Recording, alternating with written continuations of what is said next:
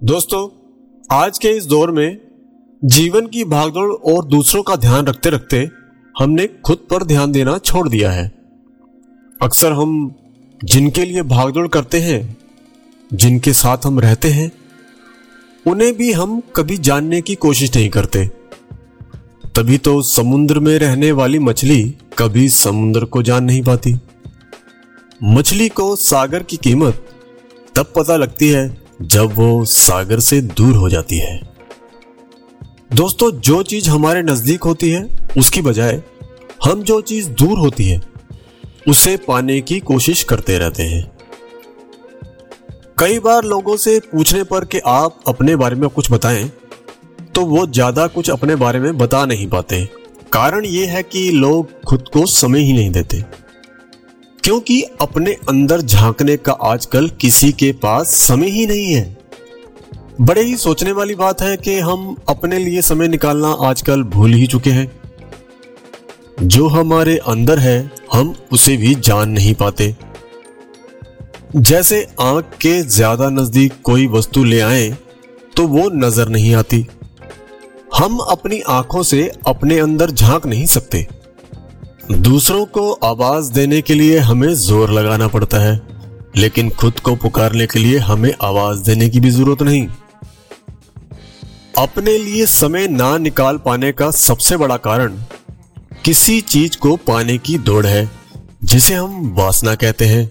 जब तक कोई चीज़ हमें मिल ना जाए, तब तक उसमें ध्यान बना रहता है, लेकिन जब वो मिल जाए तो वो व्यर्थ हो जाती है।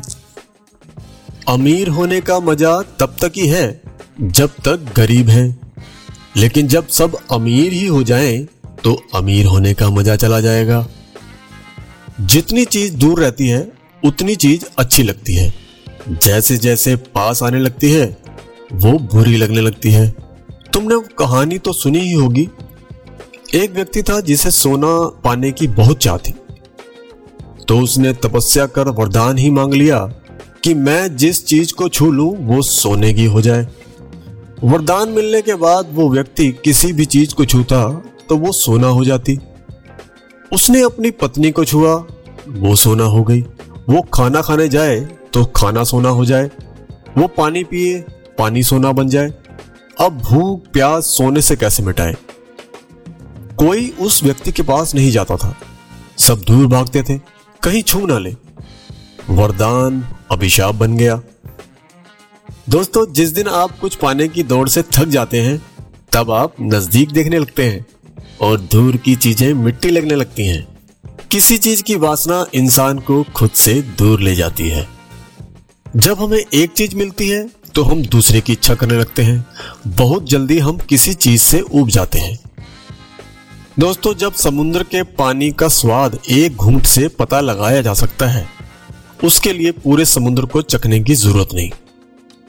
लेकिन दोस्तों, हम ऐसे पागल हैं कि हम एक को समझते हैं, फिर दूसरे को समझते हैं, फिर तीसरे को समझते हैं, बस समझते ही रहते हैं। जो एक को जानकर समझ जाता है, उसे दूसरे को जानने की आवश्यकता नहीं होती। उसकी वासना समाप्त हो जाती है। संसार में हम जीने के लिए वासना का सहारा लेते हैं, और जब वो मिल जाए या समाप्त हो जाए तो जीवन में चल रही यह दौड़ रुक जाती है। आदमी धरती पर आ जाता है। ये ज़रूरी नहीं कि जो आपको सुंदर दिखे, वो सबको सुंदर दिखेगा। कहते हैं, लैला सुंदर नहीं थी, पर मजनू को वो सुंदर दिखती थी। लोगों ने उसे समझाया, तुझे इससे सुंदर मिल जाएँगी, तू इस पर पागल क्यों हो रहा है? मजनू ने कहा, लैला की सुंदरता देखनी है तो मेरी नज़रों से देखो। आपका मन एक अलग दुनिया बना रहा है। जो आपको दिखा रहा है, वो दुनिया अलग है। दोस्तों, आप बदलते हैं, इसलिए दुनिया भी बदल जाती है। जैसे बच्चे की नज़र अलग दुनिया को देखती है, जवान की नज़र अलग ढंग से, और बूढ़े इंसान की अलग ढंग से। जब आपकी कोई आँख ना रह जाए देखने को, जब आपकी कोई चाह ना रह जाए, कोई प्यास ना रह जाए तब सब कोशिशें खत्म हो जाती हैं। जो बात आपको समझ आए वो आपके मन में हलचल पैदा करती है। जो बात सुनने पर आप मौन हो जाएँ, वो ज़्यादा ज़रूरी है। तो दोस्तों खुद के लिए समय ज़रूर निकालें ताकि हम खुश रह सकें। अपने लिए समय निकालने के लिए सबको ज़िम्मेदारी बांट दें। सब कुछ करने की ज़िम्मेदारी खुद ना उठा लें क्योंकि घर किसी एक इंसान का नहीं होता।